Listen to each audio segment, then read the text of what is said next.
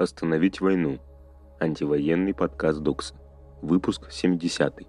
Все идет по плану.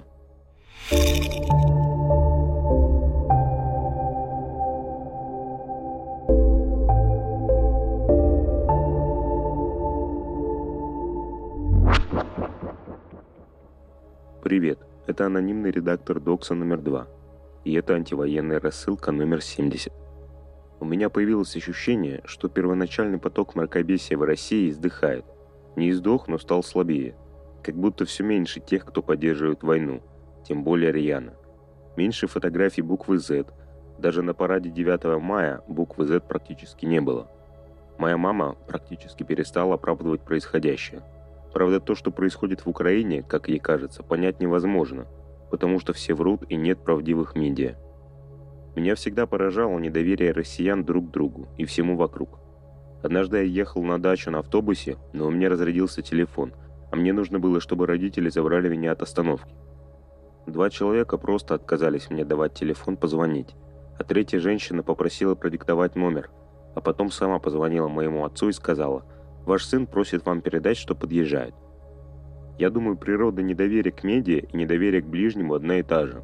Мне кажется, это недоверие восходит еще к позднему Советскому Союзу, когда политики из телевизора рассказывали о триумфах страны, а всем приходилось делать вид, что это правда, участвовать в голосованиях, которые ничего не решали, принимать участие в бессмысленных ритуалах. Сейчас похожая ситуация. Из телевизора говорят, что все хорошо, в Москве открыты бары и кофейни, люди ходят туда, ходят на работу или пытаются устроиться. На учебу. Все на самом деле знают, что пиздец, но врут друг другу, по крайней мере в своем поведении. Ни у кого нет радикально другого видения будущего, поэтому все цепляются за остатки нормальности. И это, конечно, играет на руку Путину, потому что Путин, как известно, это стабильность. Нам нужно предлагать и обсуждать альтернативные сценарии будущего России, в которых нет Путина, а жить гораздо лучше и не так страшно. Это должно быть будущее, которое построено на взаимном доверии и на солидарности. Антивоенное движение – это пример такого взаимного доверия, и, может быть, из него вырастут альтернативы Путину, ментам, Министерству обороны, войне, хамским учителям, домогательствам, домашнему насилию, коррупции. Я очень благодарен, что могу писать эту рассылку и создавать повод поупражняться в доверии друг к другу. Надеюсь, и вы такие способы для себя находите. Я предлагаю ниже. По скриптум. Простите, однажды у рассылки должно было быть такое название. Что произошло за сегодня? Война. семьдесят седьмой день. Цифры. С начала военных действий в Украине погибли три тысячи четыреста девяносто шесть мирных жителей. три тысячи семьсот шестьдесят граждан ранены, сообщает Управление Верховного комиссара ООН по правам человека. Оккупационные власти Херсонской области обратятся к Путину с просьбой включить регион в состав России. Замглавы оккупационной администрации области. В Херсонской области не будет проходить референдум по присоединению к РФ, оккупационной власти региона. Никаких референдумов не будет, потому что это уже абсолютно не важно, с учетом того, что референдум, который абсолютно законно провели в Республике Крым, опять же не воспринят мировым сообществом, замглавы оккупационной военно-гражданской администрации Херсонской области Стремоусов. Оккупационные власти предлагают мариупольцам от десяти до тридцати двух тысяч рублей за уборку тел погибших. Информация поступает из предположительно про-ДНР телеграм-канала «Новый Мариуполь». Сообщение подтверждают пользователи Твиттера, публикующие листовки, которые распространились по Мариуполю. ВОЗ. три тысячи человек умерли в Украине из-за лишения доступа к лечению хронических заболеваний. Украина лишилась трети рабочих мест с начала войны. С начала войны Украина потеряла около четыре целых восемь десятых миллиона рабочих мест, говорится в докладе International Labour Organization. По оценкам организации, это может привести к нарушениям на рынке труда соседних стран – Польши, Венгрии, Молдовы, Румынии и Словакии. В докладе подчеркивается, что в случае дальнейшей эскалации конфликта Украина может потерять до семи миллионов рабочих мест. Также организация отмечает значительный ущерб войны для стран Центральной Азии. В докладе говорится, что боевые действия ведут к оттоку казахстанских, кыргызстанских, таджикистанских и узбекистанских трудовых мигрантов из России, что в перспективе может привести к серьезным экономическим потерям.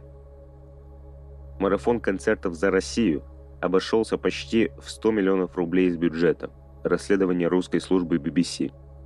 Его организовал экспертный институт, далекий от шоу-бизнеса, но близкий к Кремлю. Дороже всего обошлось выступление Сергея Галанина – десять целых пять десятых миллионов рублей. Это самый дорогой государственный контракт, заключенный когда-либо в России на оплату концертной программы. Украина проходит финал Евровидения.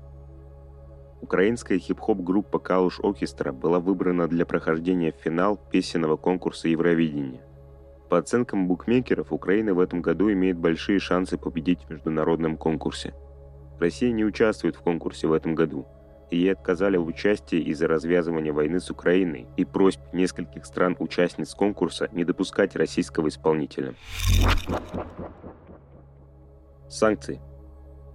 Новая Зеландия расширила санкции против России. Под санкции попали начальник Главного управления Генштаба Игорь Костюков и гендиректор ВГТРК Олег Добродеев. Сенат Чехии признал геноцидом преступление российской армии в Украине. Чешские сенаторы заявили, что Россия в Украине грубо нарушает международное гуманитарное право и конвенции. Верхняя палата парламента осудила многочисленные военные преступления, совершенные Россией в Буче, Бородянке, Ирпене и Мариуполе, которые свидетельствуют о терроре против населения, массовых казнях и депортациях сотен тысяч человек. Ранее подобным образом выступили парламенты Литвы, Латвии и Эстонии. Репрессии. Бывшего участника «Что, где, когда» Равшана Аскерова объявили в розыск. На знатока завели дело о реабилитации нацизма. В ДНР заблокировали доступ в Facebook и Instagram из-за призывов к насилию в отношении русскоязычных пользователей. На Илью Яшина составили четыре протокола по статье о дискредитации армии. Корреспонденту «Медузы» запретили участвовать в ежедневных брифингах Кремля. Корреспондента «Медузы» без предупреждения отключили от чата в ай си кью. Там надо было почистить, что называется, пул «Эх Москвы» больше не существует. Униан, их журналист, здесь работал, всегда был на конференц-коле в Пуле. Но он давным-давно уехал и на связь не выходит. А «Медуза» фактически перестала иметь хоть какую-то связь с Россией. Это не российская СМИ, у них нет аккредитации. Дмитрий Песков. В действительности «Медуза» имеет аккредитацию «Примит РФ». Обвиняемым по делу «Весны» Евгению Затееву, Валентину Хорошенину и Роману Максимову назначили запрет определенных действий. До шестого июля фигурантам дела будет запрещено выходить из дома с двадцати ноль-ноль до восьми ноль-ноль, общаться со свидетелями, подозреваемыми и другими обвиняемыми по делу и активистами движения «Весна», отправлять и получать почтово-телеграфные отправления и использовать средства связи и интернет не для вызова служб экстренной помощи. Дело «Весны» возбуждено по части третьей статьи двести тридцать девять УК РФ о создании некоммерческой организации, посягающей на личность и права граждан. Накануне акции «Они воевали не за это», проведение которой движение анонсировало на девятого мая, координаторам, активистам и бывшим членам «Весны», а также к тем, кто никогда в движении не состоял, пришли с обысками. В итоге задержали как минимум восемь человек. Сопротивление. Илья Красильщик запустит медиа для поддержки пострадавших от действий российского государства. Бывший издатель «Медузы» и экс-глава Яндекс.Лавки Илья Красильщик рассказал в Фейсбуке о своем новом медиа – «Службу поддержки». Проект состоит из двух частей – медиа и чата. В медиа, на нужды которого Красильщик отдал свой Инстаграм и Телеграм, будут публиковаться истории людей в беде, а также организации, помогающие им. Специально для медиа будет запущена команда факт-чека. В чате же можно будет запросить помощь. После решения проблемы сообщения будут удаляться. Ссылку на манифест службы поддержки оставляем в описании к подкасту. Ивановские активисты потратили сто тысяч рублей на бесплатные антиутопии для горожан. Анастасия Руденко и Дмитрий Селин за месяц раздали более шестисот книг тысяча девятьсот восемьдесят четыре, «Скотный двор» Джорджа Оруэлла и «Хаджи Мурат» Льва Толстого о Кавказской войне. одиннадцатого мая они провели акцию в последний раз. Что можно сделать? Рекомендую рекомендации «Весны». Они рассказывают, как задонатить им. Им сейчас очень нужна поддержка. А еще рассказывают о петиции против закона о фейках, о том, как написать письмо депутатам и о наглядной агитации. Как отвлечься? Сегодня рекомендую видео, в котором вы найдете ответ на один из важнейших научных вопросов. Что произойдет, если Луна упадет на Землю? Это канал Kurzgesagt, один из лучших популяризаторских каналов на Ютубе. Они очень ответственно подходят к тому, что рассказывают. Для этого видео они консультировались с четырьмя докторами наук и провели очень впечатляющий ресерч.